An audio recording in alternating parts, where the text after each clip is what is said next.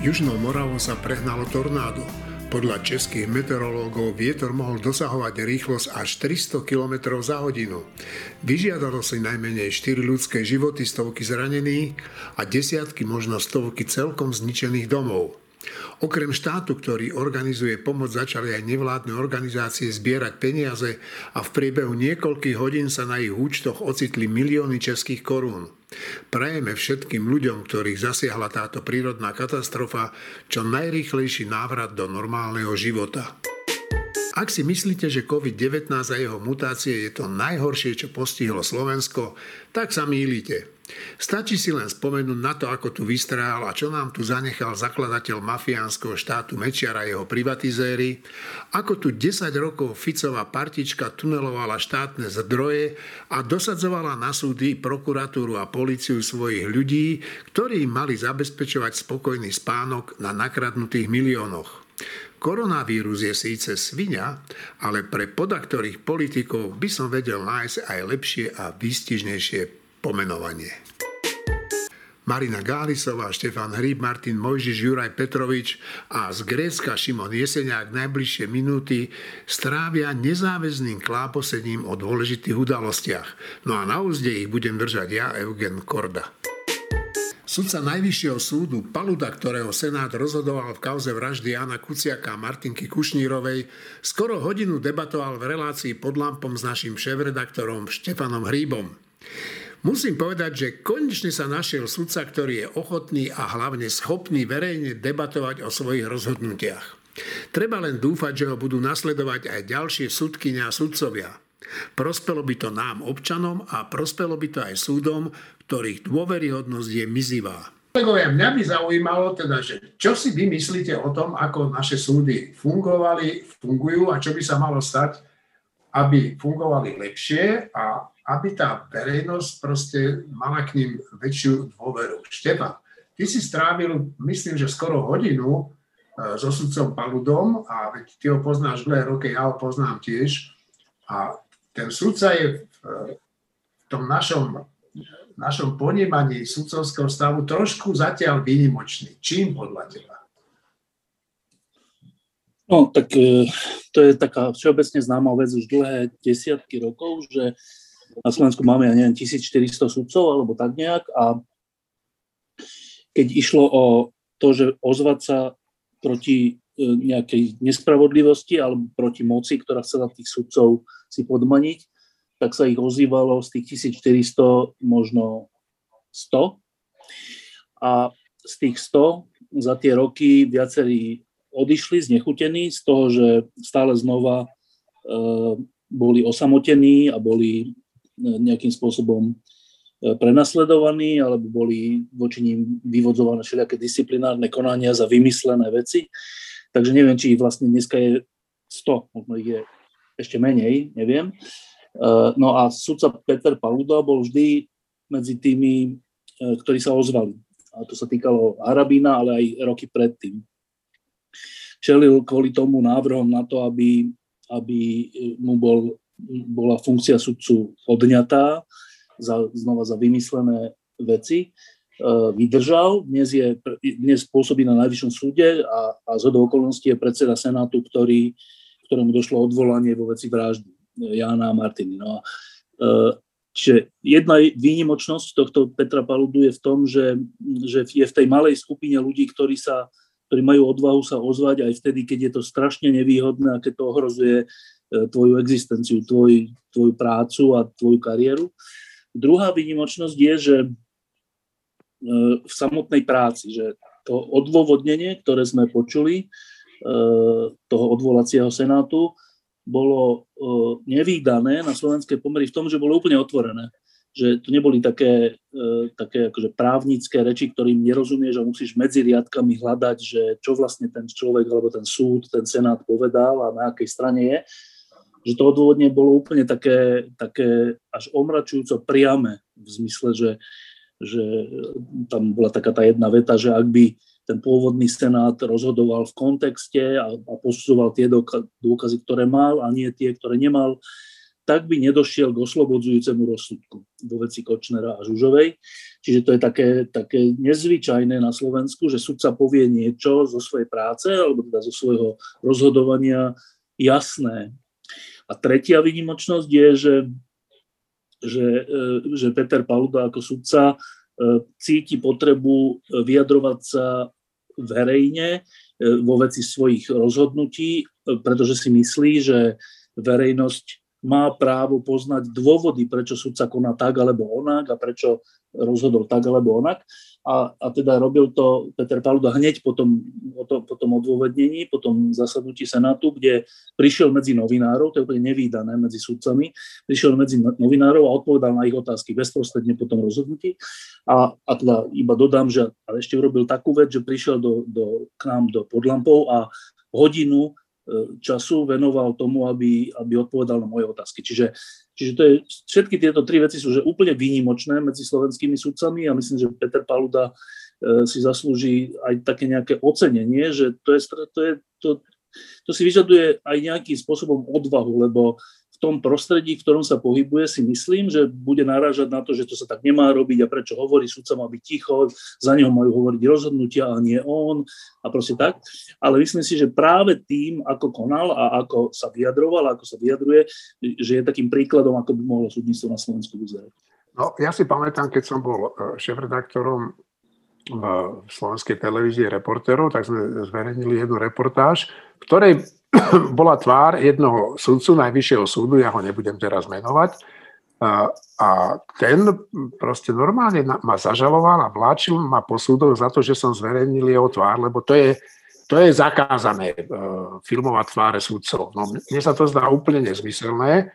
Nakoniec ten súd prehral, lebo on zistil, teda ten súd, čo ma súdil, e, zistil, že ja som tu jeho tvár natočil na zasadnutí súdnej rady, kde sa to mohlo natáčať. No. Ale Marina, prečo je podľa teba eh, dôležité, aby sudcovia ukazovali svoju tvár a zdôvodňovali svoje rozhodnutia? Eh, začnem týmto.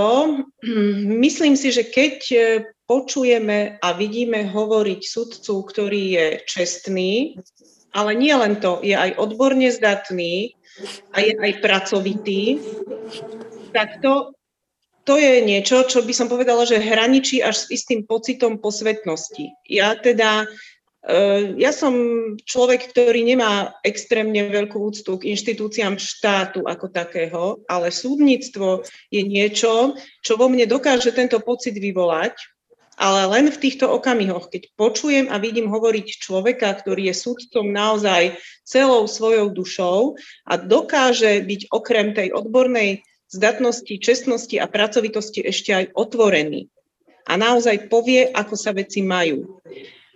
Preto to je to dôležité, lebo si myslím, že ľudia musia mať pocit, že v spoločnosti vládne spravodlivosť, alebo sa o ňu aspoň spoločnosť zo všetkých síl usiluje. A takíto súdcovia majú moc vyvolávať tento pocit u ľudí a posilňovať pocit, že spoločnosť bojuje o spravodlivosť aj v takých ťažkých okamihoch, aké sme teda zažívali a zažívame aj v takých strašne komplikovaných kauzách, ktorých sme svedkami. A tiež v takých prípadoch, ako je vražda Jana a Martiny, ktoré sú naozaj, ktoré otriasli spoločnosťou. A preto to je to dôležité. Ale ešte by som dodala, že takýchto sudcov je úplne minimum. A to, prečo je ich také minimum, um, ono je to aj preto, že po novembri ako sa mnohí sudcovia, alebo teda istá časť sudcov pokúšala reformovať súdnictvo slovenské, tak narážala na určité bariéry. A, tá, a tie bariéry boli aj v tom, že no neboli ľudia, doslova, že neboli ľudia, že mnohokrát museli ponechať na súdoch niektorých ľudí, lebo nemal kto robiť, doslova, a nemali koho zobrať a zároveň boli aj okamihy, keď necítili aj z hora z ministerstva, napríklad predsedovia súdov, dostatočnú podporu aby to urobili, aby tú personálnu očistu urobili. Tam je strašne veľa dôvodov, prečo sa to nedialo. A potom v súdnictve zostala taká tá sivá masa, taký ten planktón, sudcovia, ktorí možno aj robia svoju robotu, ale určite ňu nerobia celou svojou dušou a celou svojou cťou a niektorí z nich tú česť už ani nemajú. A vytvára sa dojem, že proste to slovenské súdnictvo, že to za veľa nestojí. A že tých osobností v ňom je málo. No, uh, Nemci to vyriešili tak po zjednotení Nemecka, že proste väčšinu tých starých komunistických sudcov odstavili od rozhodovania a my sme tu možnosť, možnosť nemali. Áno, Marina, vidím, že sa hlásiš, dám ti, e, dám ti možnosť. A, a zdá sa mi, že väčšinu týchto problémov, väčšinou týchto problémov so sudcami si prešli všetky tie postkomunistické krajiny, vrátane teda, e, teda Slovenska. Otázkou je, Marina, že dá sa to ešte zmeniť? Vidíš ty šancu zmeniť to? Ešte sa vrátim k tomu Nemecku. Nemci ten e, personálny základ mali, pretože mali možnosť e, využiť súdcov zo západnej, zo slobodnej no, časti no. Nemecka. A toto sme my nemali. To, Proste je to tak, ako to je. A či sa to dá zmeniť, no už to musia ťahať len tí jednotlivci, takí ako je napríklad sudca Pauda, ale je ich tam ešte okrem neho aj iných niekoľko.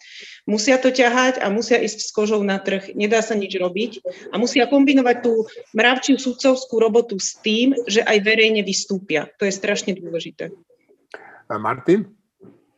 Ja by som ešte k tomu konkrétnemu prípadu, že tam je pre mňa úplne zaujímavé, že po tom rozhodnutí Senátu Najvyššieho súdu sa ozval predseda špecializovaného trestného súdu Jan Hrubala v celkom zručne napísanom texte v, v Enku.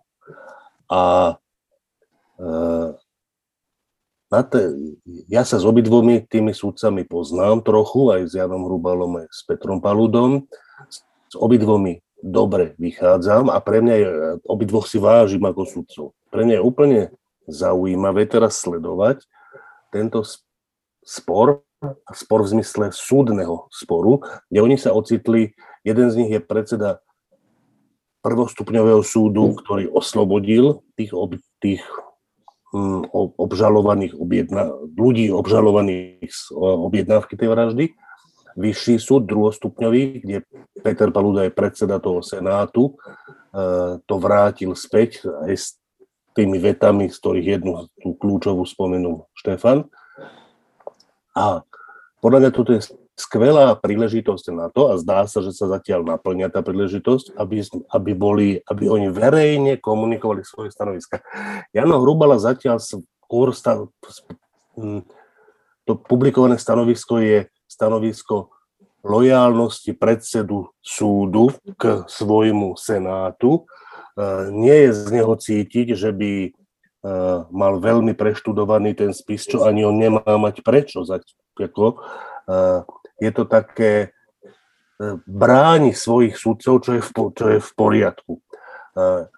Ja sa najviac teším a podľa mňa by bolo pre, pre vzdelávanie tejto spoločnosti, teraz, nie, teraz mne nejde o tých sudcov, ale o nás ostatných, aby sme videli právne argumenty preložené do zrozumiteľnej reči a nie do tej otrasnej hatmatilky, ktorú oni používajú, ale tie argumenty ostávajú, keď sú preložené do ľudskej reči, tak máme možnosť počúvať dvoch súdcov, ktorí vedia rozprávať, vedia písať k prípadu, o ktorom veľmi veľa ľudí má veľa načítaného a má, má jasný názor, lenže ten jasný názor náš je laický názor. A my máme teraz možnosť vidieť, čo úctyhodní súdcovia si o tej veci myslia a ako argumentujú. Ja si myslím, že to je strašne dôležité a že je veľmi potrebné neprepásť túto príležitosť vzdelávať nás laikov. Na jednej strane tu máme vládu, ktorá čeli pandémii a vďaka tomu sa nadreň odhalila jej nepripravenosť a personálna vyprázdnenosť. Na strane druhej tu máme opozíciu, ktorá neváha používať klamstva a polopravdy, len aby ešte viac oslabila koalíciu a zvýšila svoje preferencie. Keby na to nepoužívala aj dobre zamaskovanú kampaň, ktorej konečným cieľom je odradiť čo najviac ľudí od očkovania, tak by to ani nestálo za reč. Lenže to, čo predvádzajú Fico a Pellegrini a dokonca aj ten komunista Blaha, nepriamo ohrozuje zdravie státisícov slovenských občanov a v konečnom dôsledku to povedie k smrti mnohých z nich. Je síce pravda, že pušný prach im dodával v minulosti vtedajší predseda vlády Matovič. Dnes sa však zdá, že ľudia zodpovední za boj s koronavírusom sa správajú predsa len rozumnejšie a zodpovednejšie.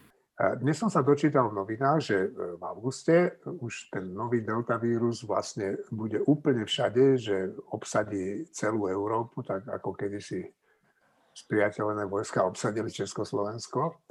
A, a je, jediná obrana voči nemu, e, taká realistická, je očkovanie. No ale e, ukazuje sa napríklad, že to očkovanie vo, vo Veľkej Británii spôsobilo, že síce ten koronavírus sa tam šíri, ale ľudia nezomierajú vo veľkom. No, ale u nás to očkovanie zatiaľ teda z rôznych dôvodov e, pokulháva. A ja by som sa vás chcel spýtať, Šimon sa hlási z, z Grécka, e, že čo si myslíte, že čo je hlavným dôvodom toho, že to tu nefunguje? Hoci teda tých vakcín máme e, e možno aj predbe Slovenska. Šimon. Ja sa hlasím skôr z meky koronavírusu a to je Taliansko. A ty si Taliansko, tak prepač. No, na Slovensku je zaočkovaných druhou dávkou približne 28% populácie a javí sa, že to sú tí, ktorí sa na očkovanie tešili a ktorí sa chceli dať zaočkovať. No, teraz potrebujeme vyriešiť, ako zaočkovať tých, zaočkovať tých zvyšných. Zjavne na Sputnik ne, nespasil a pol milióna ľudí sa Sputnikom nechcú dať zaočkovať. A tam nedá reagovať na Igora Matoviča, ktorý povedal, že e, Sputnikom sa chce očkovať tak málo ľudí kvôli masívnej antikampani. No. a ja som si to tak porovnal s fajčením, že je masívna antikampaň voči, voči fajčeniu, ale že asi 30 rokov a ľudia fajčia veľmi úspešne naďalej. Tak... Ale stále menej a menej. Stále menej a menej, ale nie, nie až tak radikálne. A ja som cez minulý podcast povedal, že môj osobný názor, za ktorým si v princípe stojím doteraz, je, že, by som dal tu náklady na liečbu tým nezaočkovaným zaplatiť. Ale dá sa to robiť trochu sofistikovanejšie a to je takým, že uh, negatívnym nátlakom. Tí ľudia, ktorí sú zaočkovaní, by mali mať povolený vstup všade, mali by mať pomerne benevolentný prístup k družkám, mohli by chodiť na futbal, na hokej, na kúpalisko, na letiska, na dovolenky a tí, ktorí sa nechcú dať zaočkovať, by ten prístup mali mať rovnako, ale napríklad s negatívnym PCR testom, ktorý stojí 70, 70 65 eur a nemali by mať povolený prístup ani do krčmy. V rámci slovenskej dlhoročne pestovanej alkoholovej kultúry si myslím, že by to bolo dobré riešenie, lebo zakaz ľuďom chodí do krčmy alebo dovolím to iba vtedy, ak budú mať PCR alebo antigenový test, ktorý štát prestáva preplácať a bude stať okolo 25, 25 eh, eur z objednaním, tak vtedy by sme ľudí vedeli motivovať, že asi si radšej tie dve injekcie alebo jednu injekciu vakcíny dám pichnúť a budem žiť slobodnejší život. Ďalej je to, že očkovacia kampaň, ktorú ja doteraz v princípe nevidím, je taká nemenovaná firma, ktorá má že neznesiteľného zeleného mužička, ktorý od, na, hlavne cez Vianoce na vás vyskakuje ešte aj s pútou regálov od rožkov, tak takúto nejakú kampaň si až predstavujem, že by sme mali platiť, ale ja tu doteraz nevidím, doteraz nevidím takže to je cesta. Marina? E, je strašne ťažké motivovať ľudí a ja mám pocit, že ono, čím viac motivujete, eh, čím viac kampaní púšťate, ak je niekto naozaj rozhodnutý, že sa teda zaočkovať nedá, tak sa nedá a ešte bude aj zaťatejší. Ja si myslím, že ono je cesta. Zaočkujme všetkých, ktorí na to čakajú, ktorí to chcú a je ich teda celkom dosť. Sú kraje, kde ešte stále sú aj tie čakárne plné. V Žiline je údajne čakáreň pomerne plná, hej? A stále tam nie sú termíny poriadne. Eh, a druhá vec je, že áno, treba určite rozšíriť eh, slobodu v živote pre tých, ktorí sú zaočkovaní, ale nenazývala by som to, ako som to v nejakom titulku zachytila, že očkovaní, očkovaní budú mať väčšie práva. To nie je pravda. Práva máme všetci rovnaké. To sa, to, ľudské práva to je niečo, čo je neodňateľné a nedá sa zväčšovať eh, alebo zmenšovať zásahom štátu. Problém je iný. My musíme mať niečo ako povolenie urobiť niečo alebo nepovolenie urobiť niečo vzhľa- tak ako teraz napríklad majú, čo ja viem, kuchárky v školskej jedálni musia mať zdravotný preukaz. Hej? Sú povolenia, v ktorých sa, vy, e, ktorých sa vyžaduje e, vodičský preukaz skupiny A, skupiny B a tak ďalej.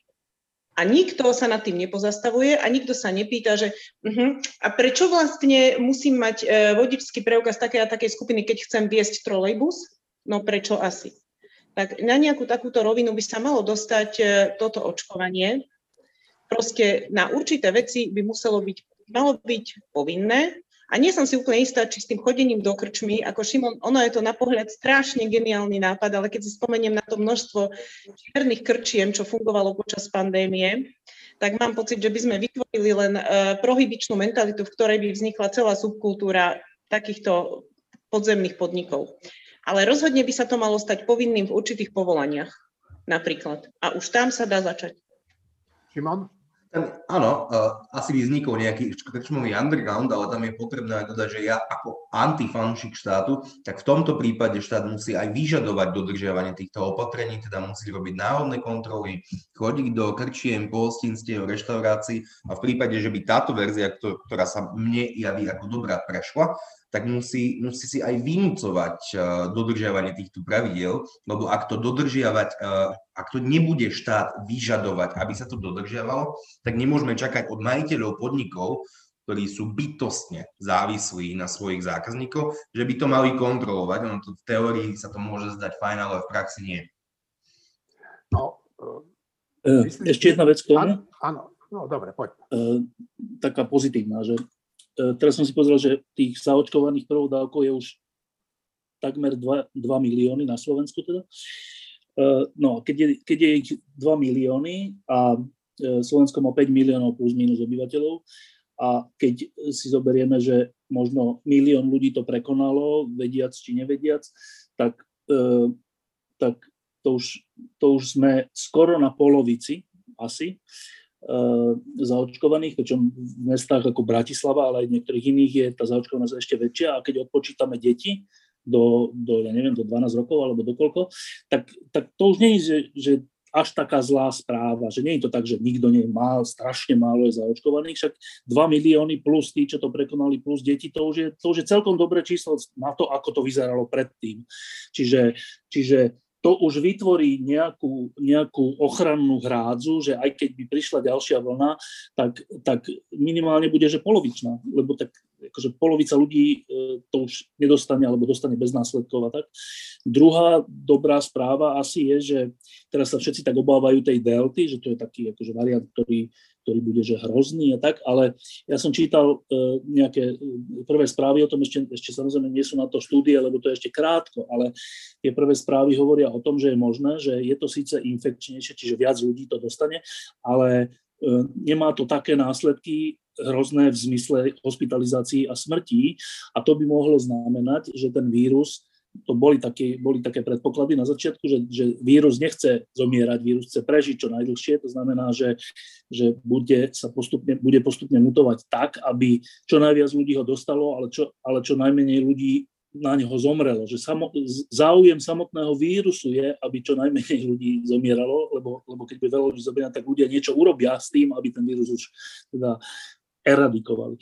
Čiže to sú také dve dobré správy podľa mňa, že, že e, tá, tá zaočkovanosť, miera zaočkovanosti, ale aj v iných krajinách, Slovensko nie je pupok sveta, je dôležité, že v iných krajinách bude veľa zaočkovaných, lebo to bude kľúčové pre šírenie toho vírusu. A druhá vec, že, že samotný ten vírus, ten vírus Delta, to myslím matematik, ten Ríšo Kolár povedal, že je možné, že, že ten vírus Delta nebude e, taký hrozný, ako sa teraz mnohým ľuďom zdá, nie v zmysle infekčnosti, ale, ale v zmysle tých trvalých, alebo teda veľ, vážnych následkov a to je najdôležitejšie, lebo ak ten vírus bude síce infekčný, že veľa ľudí znova dostane e, koronavírus, ale nepôjdu do nemocnice, nebudú, nebudú hospitalizácie, tak, tak sa nič nestane, to nevadí. Plus, keď polovica ľudí bude zaočkovaná, tak ja si myslím, že je, ide leto a to je fajn, že teraz eh, akože máme troška viac slobody, ale nemyslím si, že je na mieste taký ten, taký ten strašný negativizmus, že ale znova to bude ešte horšie, než to bolo. Ja si myslím, že to nebude horšie, než to bolo, že to bude lepšie, než to bolo. No, mne sa páčil tvoj výrok, že záujem vírusu, to, to sa mi veľmi páči. napriek, pardon, napriek tomu, že vírus nie je živý organizmus, ale sa mi to páči. Hlási sa Martina, potom Šimon. Ja ešte chcem povedať, že, tá, že to, čomu čelíme v, tej, v tom očkovaní, v potrebe kampane alebo nejaké, nejakého zásahu štátu a v takej impotencii toho štátu, to je ilustrácia toho, jak niektoré veci sú pre demokraciu ťažké a pre demokraciu istého typu e, až neznesiteľne ťažké. No tak my tu máme demokraciu takého veľmi populistického typu, tak sa to vyvinulo. Za to nemôžu až tak tí populisti, ako my voliči, ktorí tých populistov volíme. Túto tri najsilnejšie strany, alebo donedávna najsilnejšie strany, predseda jednej, Robert Fico, podľa mňa je dávno zaočkovaný, ale vyhlasuje, že je nezaočkovaný. Pelegrini sa usmieva, ako že je nezaočkovaný. A Matovič, pripomenul by som ako e, svoju tému v tohto podcastu, stále nie je zaočkovaný čo podľa mňa o niečom svedčí. Ja si už dlho myslím, že to, že nie je zaočkovaný, nie, svedčí niečo o jeho vzťahu k očkovaniu. Tým pádom e, zároveň oni všetci cítia, že, že ten problém, ktorý tu je, že treba veľa ľudí, ktorí sa nechcú očkovať, presvedčiť, aby sa očkovali. Ale to znamená ísť proti presvedčeniu tých ľudí, to znamená ísť proti presvedčeniu veľkého množstva voličov, jednoduchšie je parazitovať na tom presvedčení. Proste, že, že neísť proti ním, potom oni sú tí dobrí. To je ten populizmus, to je to rozoznanie, čo tí voliči chcú počuť a čo nechcú počuť a hovoriť to, čo chcú a nehovoriť to, čo nechcú.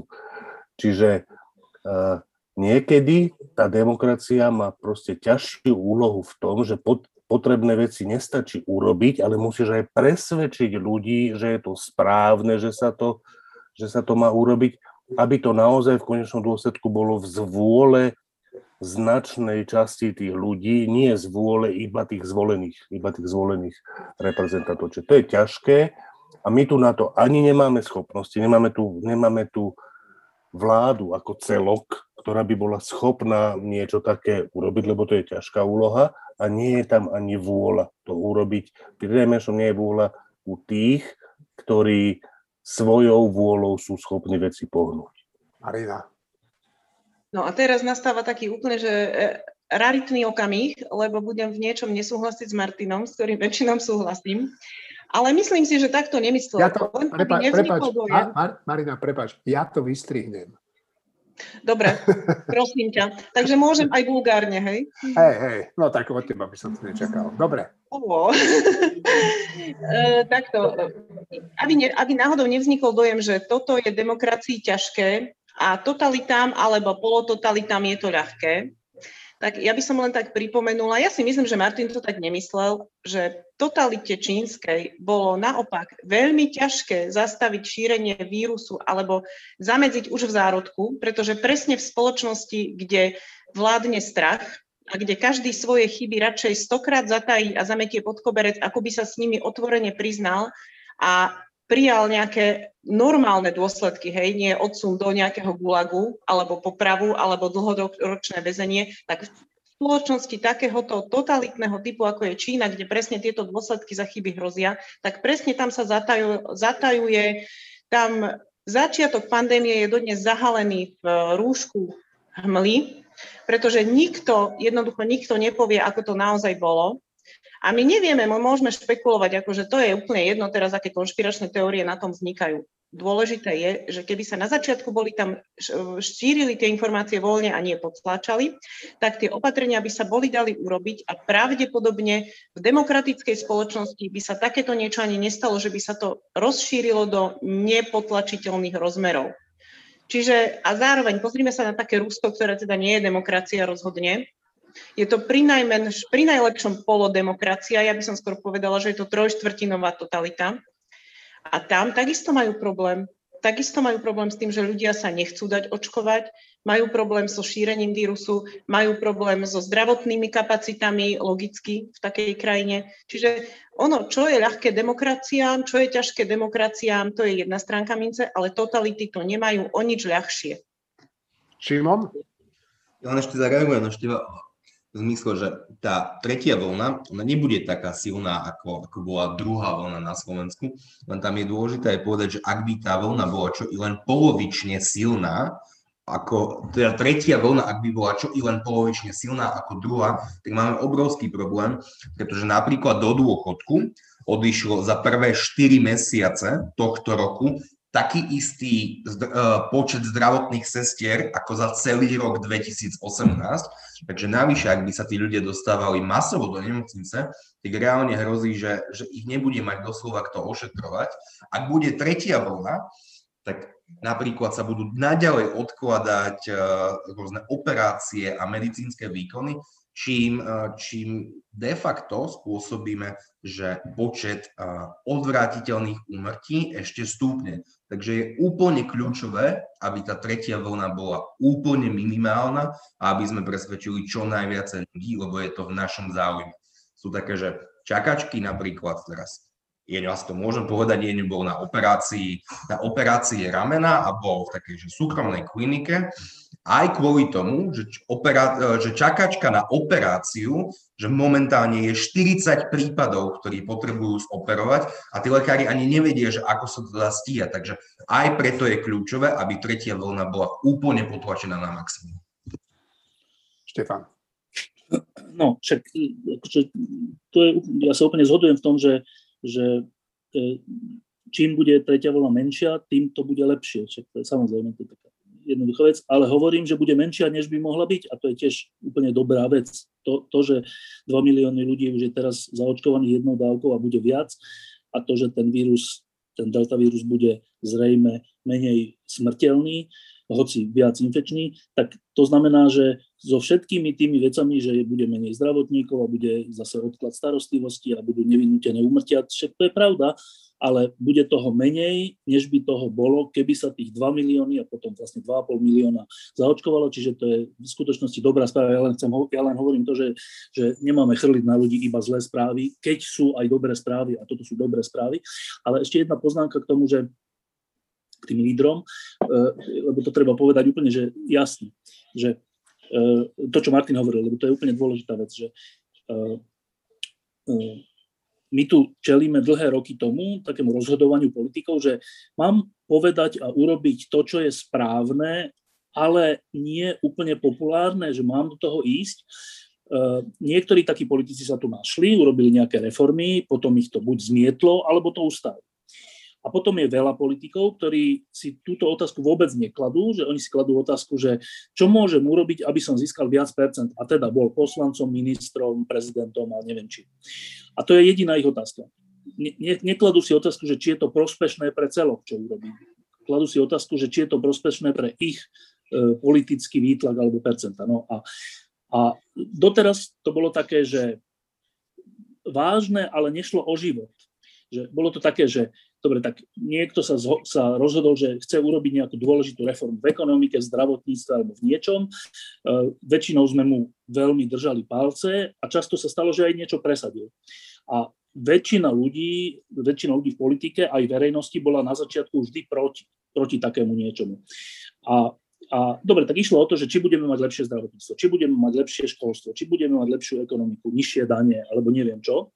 E, čo v nejakom dôsledku na konci ide aj o život, ale nešlo bezprostredne o život. Ešte tu, teraz to je taká zaujímavá vec, to dospelo, to isté rozhodovanie, to je to isté rozhodovanie politikov, že či budem ľudí presviečať o očkovaní alebo nebudem, ak si myslím, že je to správne, že to zaberá. A to si zase myslím, že oni vedia, že to zaberá. Aj Pelegrini, aj Fico vedia, že to zaberá, že očkovanie je, je vec, ktorá e, potláča tú pandémiu a teda zachraňuje život. No ale sú zvyknutí celým svojim politickým životom, že v politike sa nerobí to, čo je správne pre celok, ale to, čo je správne pre mňa, a tak ich to doviedlo do situácie, že dnes nie sú schopní povedať elementárnu vec, že očkovanie je správne, ľudia dajte sa zaočkovať, všetkým nám to pomôže.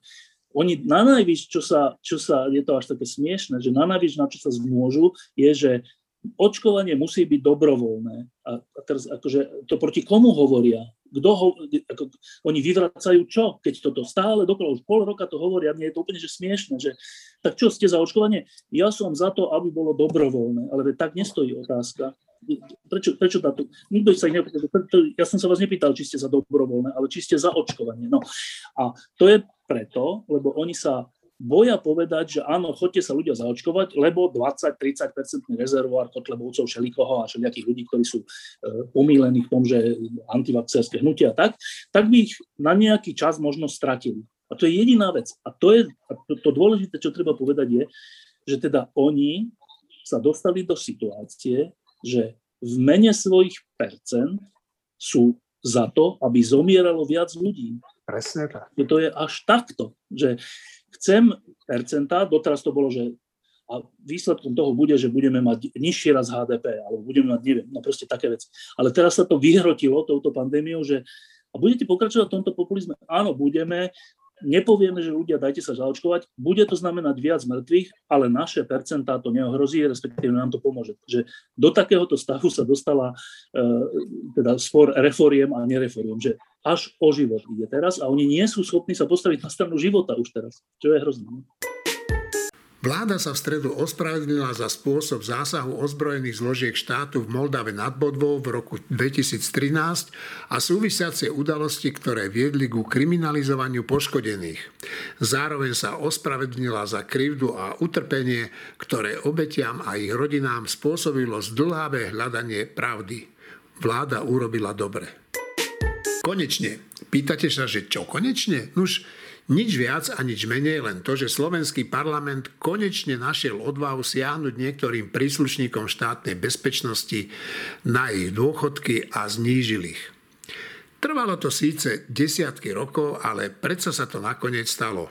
Je dobré, že ľudia, ktorí pomáhali komunistom zotročovať nás, posielali našich rodičov a blízkych do lágrov, nedovolovali nám študovať, si už nebudú môcť užívať nadpriemerne vysoké dôchodky.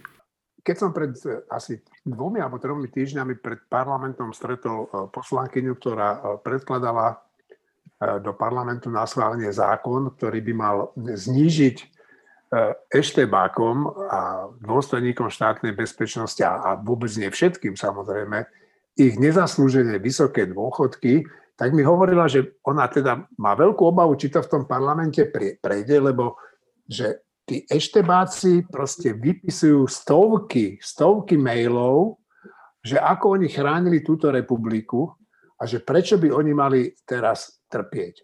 Zákon je schválený, čo vy na to, Marina. Zákon je schválený, povedala by som, že neskoro a málo, pretože mnohí z tých ľudí, ktorí e, si roky užívali nadštandardné dôchodky a ich obete si užívali podštandardné dôchodky, ak sa tu o užívaní dá hovoriť, tak mnohí z tých ľudí už e, roky prežili v podstate v životnom štýle, e, ktorý im neprináleží. No ale tak dobre, urobilo sa to, to je úplne pozitívna a dobrá vec, že sa to spravilo aspoň. To je ináč jedna z tých dobrých vecí, ktoré sa stali za tejto vládnej koalície. Takže dobre, ďakujeme. Problém je ten, že celá táto krajina vôbec nie je nastavená na to, aby odsúdila komunizmus ako čisté zlo a aby odsúdila komunistický režim ako stelesnenie abstraktného zla na tejto zemi. Tak ako sa podarilo v podstate odsúdiť fašizmus a v Nemecku sa podarila denacifikácia do značnej miery, tak u nás absolútne dekomunizácia neprebehla. A to, že teraz môžu nejakí eštebáci písať, že chránili túto krajinu, je dôsledkom toho. Mimochodom, máme v Bratislave dodnes námestie hraničiarov, mýlim sa? No, to boli tí, ktorí naozaj tvrdili, že túto krajinu fyzicky chránia, že ju chránia vlastnými telami, zbraniami a tak ďalej. No, chránili tak, že zabíjali ľudí, ktorí chceli odísť, chránili ľudí, ktorí chránili ľudí pred slobodou, chránili ľudí pred tým, aby svoj život vyjedli niekde, kde je lepšie, to je ochrana. Chránili ich tým, že ich zabíjali, ale to námestie tam dodnes je. Tak ja čakám po takýchto veciach aj na úplne symbolické kroky, ktoré by pomohli. Napríklad zružme tieto názvy. A pokúsme sa aspoň spätne naozaj opakovane odsudzovať to zlo, ktoré sa tu dialo a neponechávať to, že ale to je jedno, to už je ako história. Nacizmus odsudzujeme dodnes, hoci je to ešte vzdialenejšia história. Uh, ja k tomu poviem teda pár poznámok. Um, jedna je, že samozrejme, že to, že sa znížia výsluhové alebo aké sú dôchodky príslušníkom EŠTB, teda tým ľuďom, ktorí robili svojim spoluobčanom vyloženie, že zlé, je správna vec, ale, ale uh, tak máme koľko? 32 rokov od e, roku 89. Výsluhový dôchodok dostane e, ten vtedajší eštebak, keď nejaké roky pracoval v EŠTB, to znamená nie ten, ktorý mal vtedy 20 rokov, ale ktorý mal vtedy povedzme 40 rokov. Ten človek má dnes 75 rokov alebo tak. Fakt by ma zaujímalo, že koľko koľko ľudí sa to týka, že koľko je tých eštebákov alebo ľudí bývalého režimu, ktorých sa dotkne to, že sa im zníži dôchodok. Ak je to, že, že, že 5000 ľudí, no tak je to asi nejako významné. Ak je to, že 100 ľudí, no tak je to také, že, že fakt neskoro, eh, že tí ľudia si už tie, tie dôchodky užili dlhé, dlhé, dlhé roky, 30 rokov, tak, eh, tak sa mi zdá, že eh, popri tom, že samo o sebe je to správna vec, tak je to troška, troška také, že ako keď sú teraz stále znova tie, e, tie zákony e, na ochranu života, že, je to, že, sa, že oni sa podávajú kvôli tomu, že to dobre vyzerá, hoci sa vie, že to neprejde. Tak tu, tu sa mi troška mám také podozrenie, že je to podané a pre, aj, že to prešlo kvôli tomu, že to dobre vyzerá, ale že ten efekt už bude tak malý, že to bude bezvýznamné, že to sa malo robiť, že 5 rokov po roku 89, nie 32 rokov, že e, sa mi zdá, že tým ľuďom, ktorým tí eštebáci ublížili, toto už satisfakciu neprinesie, že to je neskoro. No, to máš síce pravdu, ale, e, ale ja pochádzam z takej rodiny, kde e, polka rodiny strávila desiatky rokov v krimináloch. A ja si myslím, že napriek tomu, že je to neskoro, napriek tomu, že žiadnu veľkú satisfakciu to tým ľuďom neprinesie, sa stalo dobre. Šimon.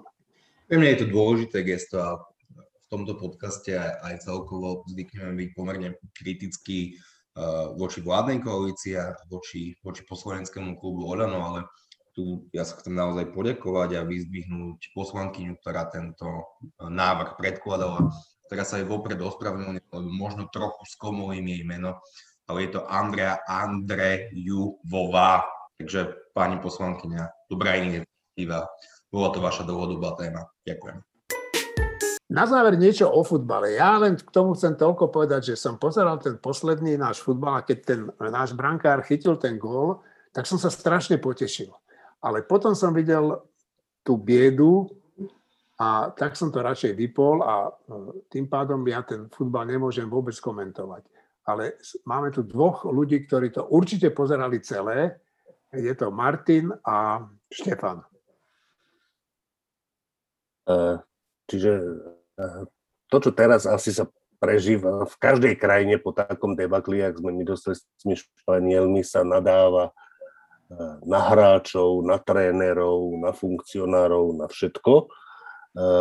Ja si myslím, že tá reakcia je psychologicky prirodzená, dokonca, že je psychologicky aj užitočná, ale voči tým hráčom, trénerom a dokonca aj funkcionárom je príliš príkrá a nespravodlivá. Ako, to, čo sa reálne stalo, je toto. My uh, máme na to, aby sme na turnajoch, ako sú majstrovstva Európy alebo majstrovstva sveta, sa dostali len tak, tak. Proste, že, že my sa tam dostaneme alebo nedostaneme, my vždy hráme o to, my nehráme o to, že my sme pravidelní, proste tým, aký, aký futbal sa tu hrá, akí hráči sa tu vychovávajú, tak taká je tá situácia. Tento raz sme sa tam dostali tak, že v skupine sme skončili tretí, to znamenalo, že sme museli hrať baráž, dve barážové stretnutia sme vyhrali, vždy to bolo tak len, len.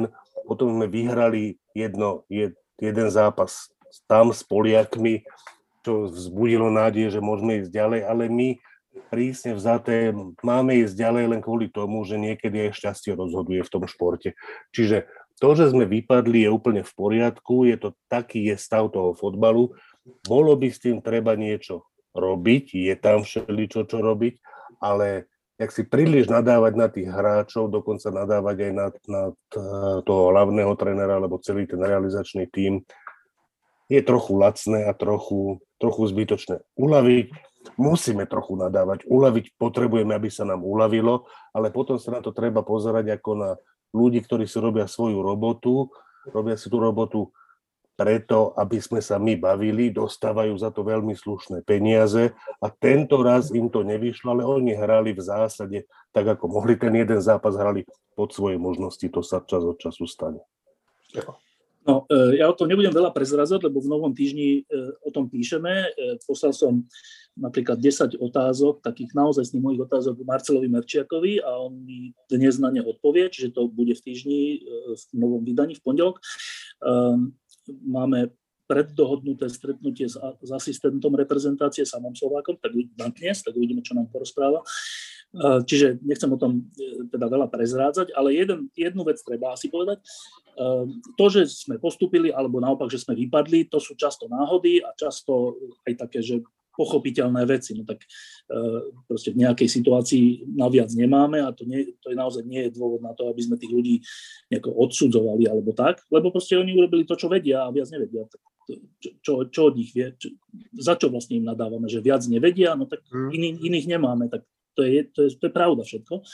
Ale uh, jedna vec je taká, taká uh, na zamyslenie, že my sme v dvoch zápasoch nevystrelili ani raz na bránu.